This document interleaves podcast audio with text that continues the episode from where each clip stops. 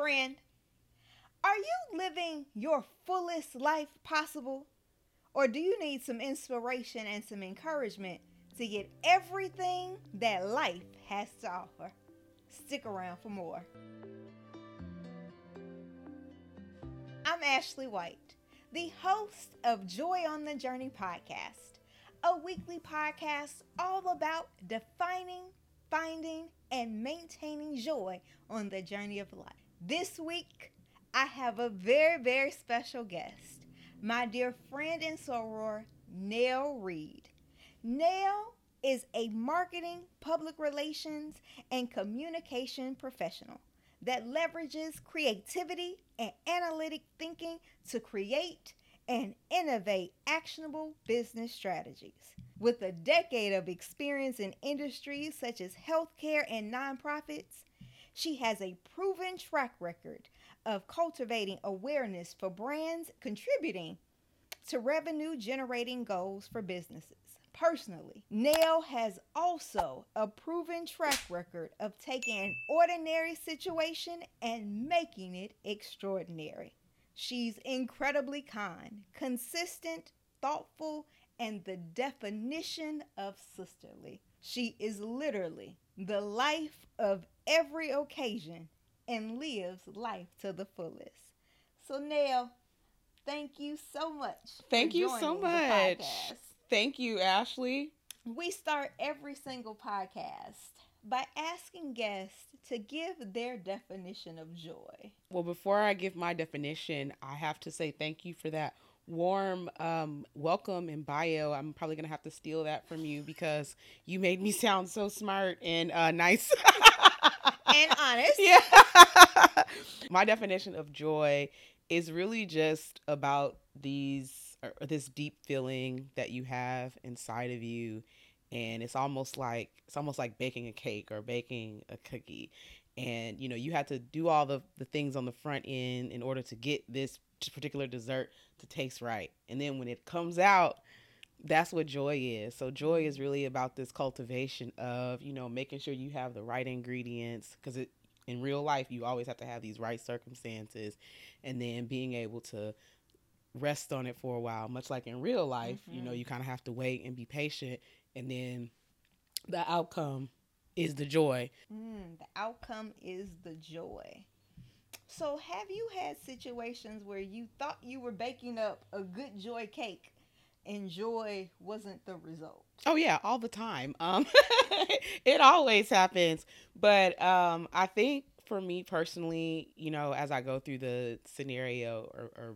uh, making it similar to, to, to the baking process, I just always prepare for situations. I always prepare that something in my day isn't going to go well. You know, um, I also have um, two children, and I don't really have control over my life mm. like I used to. So something's gonna interrupt me at some point of the day, and I'm I'm okay with that. You know, like I've come to terms with that part of uh, the journey, and you just keep going. You know, I'm not gonna necessarily stop just because, or I'm not gonna stop any type of joy that I may try to have for the day just because one thing may have gone wrong. I'm gonna just try to keep going and keep persevering through that.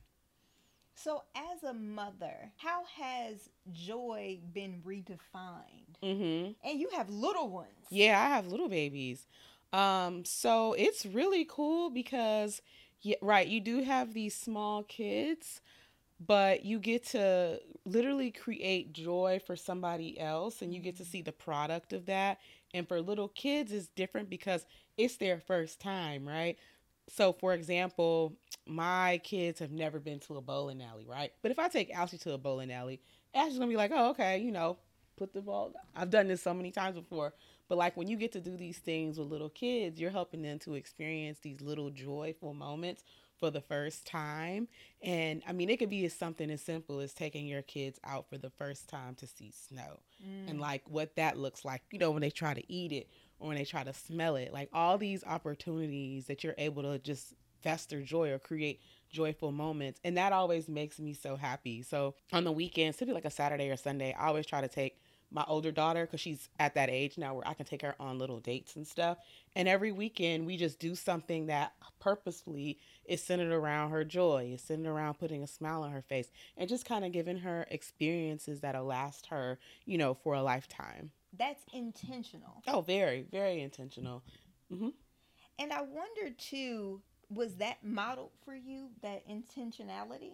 In my own my, my own childhood, I'm not sure if it was like I'm not, and I, nothing to discredit my own mom, but I'm not sure if my mom probably had time to you know mm-hmm. look up and be like what are the top 10 things and we, she there was also no google around so she couldn't you know I, if i didn't have google my daughter would be at the house every day right. watching cartoons like she would you know or mopping the floors or something but um it's intentional but i think it's easier now to like find things to do or find other moms and you just go out and you do it but it, it is i am purposeful about my children's childhood like i mm-hmm. want to make sure mm. that they experience joy in their childhood. Every day is not going to be the best day, but I want to try to do the best I can to make sure that they have somewhat of a happy life. That's good. So I like to jump into your joy journey, and I st- I'm gonna start a little earlier than I have most, and hear about what young Nell was like growing up. Were you naturally outgoing? Mm-hmm. Um, yeah, so um I think what happened was you know, I grew up in Detroit and whatever you could think of not like not like the BMF version, but it was just a really nice community. So there were people all around me. I was centered in the village. I was around people who loved me like cousins and friends and stuff like that. And everybody kind of lived their own life. Everybody was happy. Um and that's pretty much what my childhood was like. I'm, I'm not gonna say it's utopia, mm-hmm. but I think that my parents did a really good job of surrounding me around people who were just living and happy to happy to live. And I I'm I'm like really proud of them for for doing that uh, for me. But I've I've always been in a space where I could talk to other people or play with other kids and there weren't people telling me that I shouldn't act a certain way or I shouldn't do certain things um, if anything, people were always, when I was a kid, people were like, no, you know, go ahead and do it. Be free. Uh, you know, just don't hurt yourself. But when I got older, that's when I moved to Memphis. Okay. Um, when I lived in a, uh, I, I started off living in a rural community in Tennessee.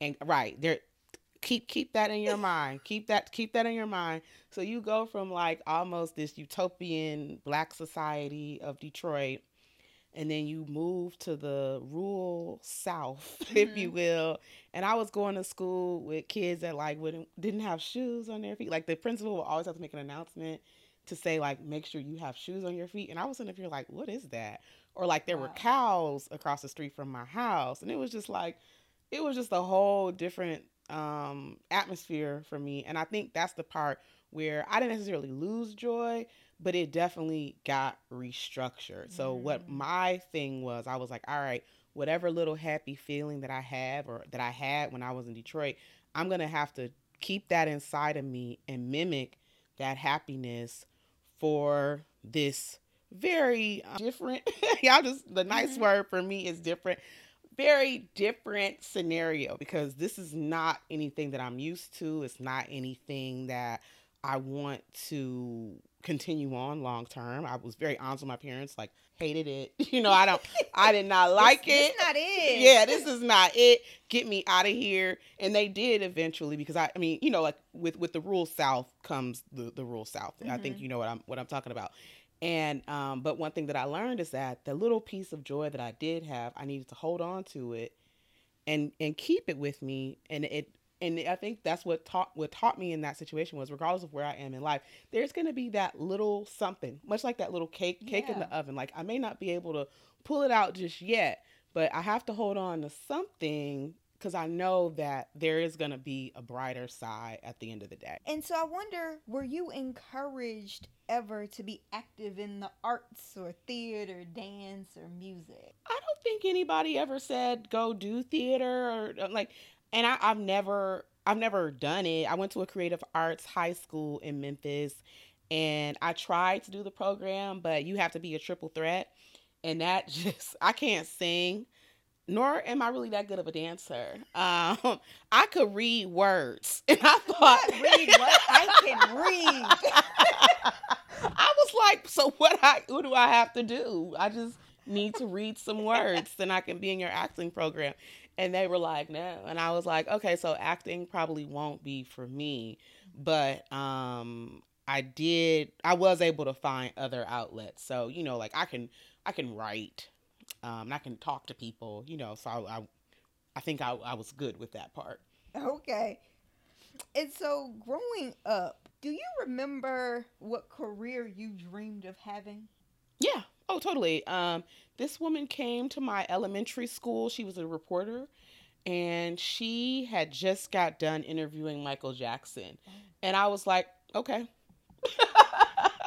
I was like, cool. So I'm probably gonna be a reporter, or I was gonna be on the radio. I was like, I need to do something, not necessarily in entertainment, but I need to do something where, you know, I could work with people on TV, or I could work with people that write um, in newspapers. I knew I wanted to be somewhere in that realm, but it was just her coming to talk about. I think I was like ten, and she was like, "Yeah, I was with Michael Jackson the other day," and I, I just I was like, "Are you kidding me?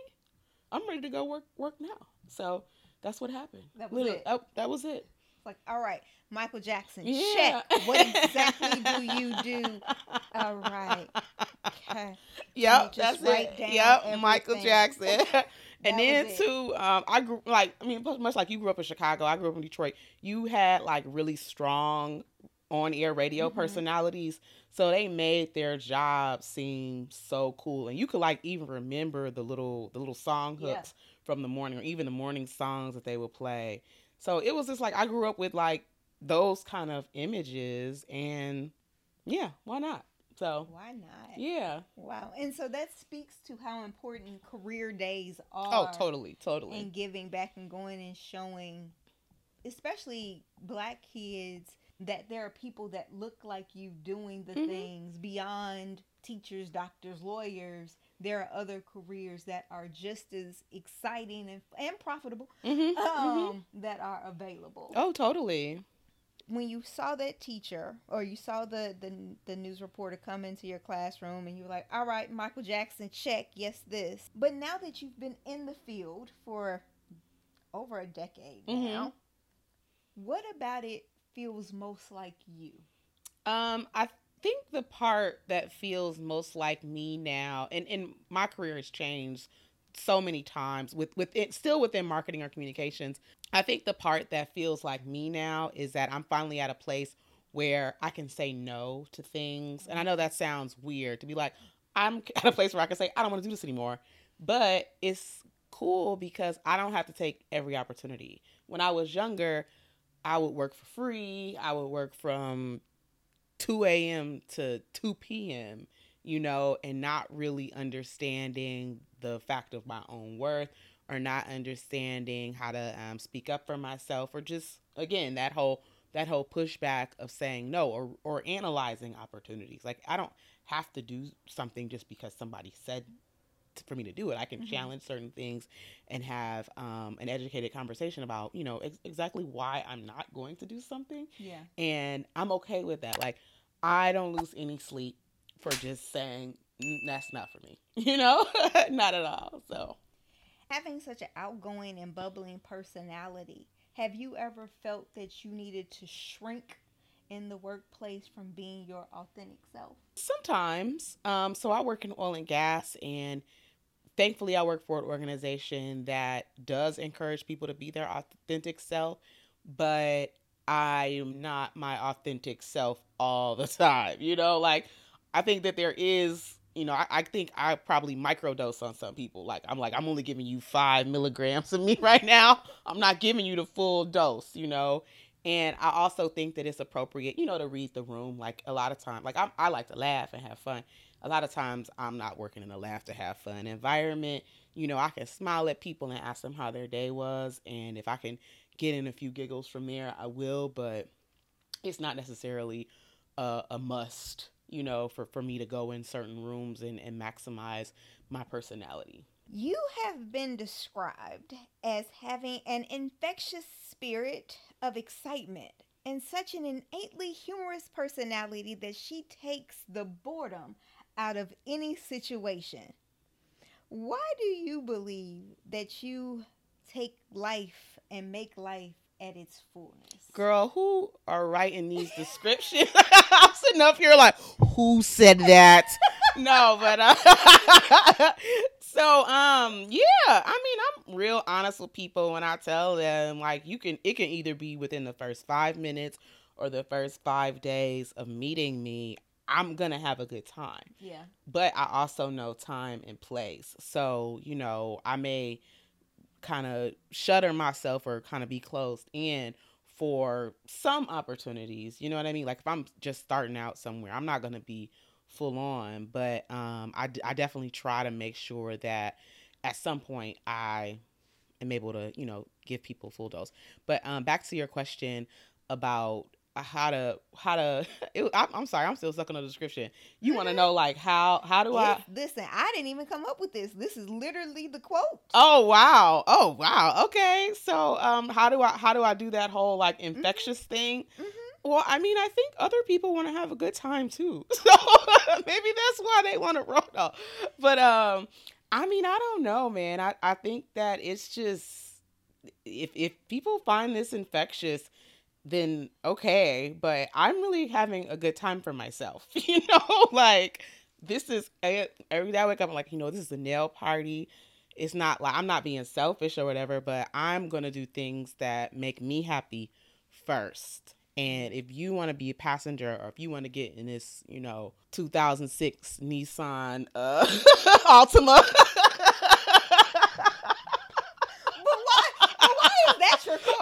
Because everybody has fun in a Nissan Altima. I like you can. Do that. Cause those were the good Nell years. Uh, but no, but no, I'm just saying like it's that's kind of what it is. It's like I'm always trying to have a good time, and I'm not. I'm not trying to like you know go to a bar or whatever. But I'm just always trying to like enjoy myself, even if it's in like a little small way. And it, I'm not even like I'm not like trying to. I'm just want to be happy for myself. Yeah. That's it. And I'm probably people a lot of people aren't like that, right? Mm-hmm. So And how would you what advice would you have for folks that are curious about getting out of their shell? Like they see your your bubbly personality and they're like, "Oh, I I want to I want a little bit more of that." hmm what advice do you think you would give to someone? Mm, I don't know. I mean, I, I always kind of say like, if that if there's a part of you that's innately you, you got to be yourself, right? Like I wouldn't I wouldn't dare give anybody advice to be like, "Oh, you want to be more outgoing? Let me tell you what to do." Because I feel like what I have learned is there is a certain comfort level with myself that I have. So, I'm comfortable talking to strangers. I'm comfortable being in situations where you know, I'm with people that I don't know. I may somebody I may tell, hey, just go out and do that, but they may have an anxiety attack, or I don't I don't know what other kind of stressors are preventing them. Right. So I always use that as a caution point. But then secondly, I think that, and it, not just like myself, because I'm sure there are other people that have bubbly personalities. If that is something that they truly want to try to do, then it may just be a situation where you can connect with people that may have more of an outgoing personality and what I have found is, you know, it happens all the time. I can just be minding my business, and people do come up and talk to me, and I end up talking back to them, and I'm like, "Whoa, it's been four hours." Um, so maybe that's the situation, you know, just kind of be around people who do have more of a bubblier personality. But at the end of the day, you know, you always have to stay in your lane, like swim, swim in your lane. You know, stay there, stay there first, and figure out why Mm-hmm. You know, your personality is the way it is. So, what of your personality do you think your children will pick up? Um, so my two kids, my daughter probably has the um the very serious side of me ironically like i do think that there is a side of me that's very serious and very uh you know to the point and structured um, and like even though my daughter is extremely fun, she's very much to the point where she's just like, look, this is what I want and this is how it's going to be and I don't want to, you know, I don't don't do whatever I didn't say. And deep down inside, that's kind of how I am. People just don't know that. Um and then my son who's like 1, he's super chill. Like again, he's just really nice and kind to be around, doesn't cry that much, really considerate. So like when he does certain things, he looks at you for approval mm-hmm. and you know, checks the situations out and he's just really he's super considerate, he's super sweet and he's just like the that that's the I mean I, I like the side of me that I don't necessarily show people in my daughter, but I think the side of me that my son has is probably the the more of my outer my outer ways, mm-hmm. you know. I definitely know that to be true. You go out of your way mm-hmm. to make people feel special and seen, mm-hmm. and I hope, um, I wish that more people had that innately. Like, oh, I see you. You're welcome here. Um, because I want to appreciate. I want you to know how much I have appreciated. Oh, thank you. That's you so personally. special. Thank um, you. Because it's as an adult, making friends is difficult. It's ghetto. It's it ghetto. difficult. And so when you form a connection with someone and they see you um, and they take a genuine interest and you know how busy their life is. Mm-hmm, mm-hmm because like you got a lot going on mm-hmm. and you still stop and go hey no but how are you mm-hmm. i want you to know it is so appreciated oh thank you so so appreciated thank you um so the final segment is the journey ahead mm-hmm. so as you are considering and thinking about kind of scoping the landscape for your family for your career would you dare share your hope for the Reed family or Nell herself personally for the next five years? So, to be completely honest with you, I am real cool saying I don't know. Like, I'm real cool saying I don't know. And there is a part of me, and it, I'm really excited about this part.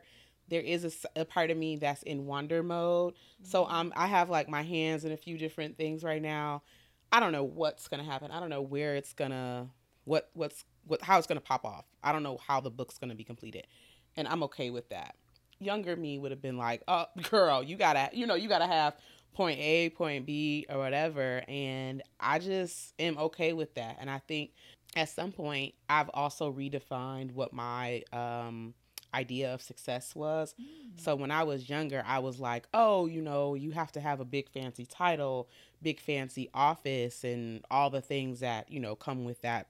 I don't know those Gabrielle Union movies where you see this attractive black woman in the power suit. Yeah, I'm mm, girl. That that I mean, it may be me, but I understand what it may take for certain people to get to that level and I don't want those kind of sacrifices. Like I don't want to mm. sacrifice time with my kids. I don't want to sacrifice time with my husband because it's like I may try to do all those things to reach this certain level of success and totally miss like this whole successful yeah. you know like i think that there is success in having a good relationship i think that there is success in having um, you know healthy children that love you and, and you kind of communicate with that if anything, if I had a wish for five years, it would really be just kind of having more of that, like more time with my husband, more time with my fam, or more time with my kids, more time with friends and my mom and my sister and my dad. Like, I just want to have more time with them. And I know that, I mean, I know that's not like the,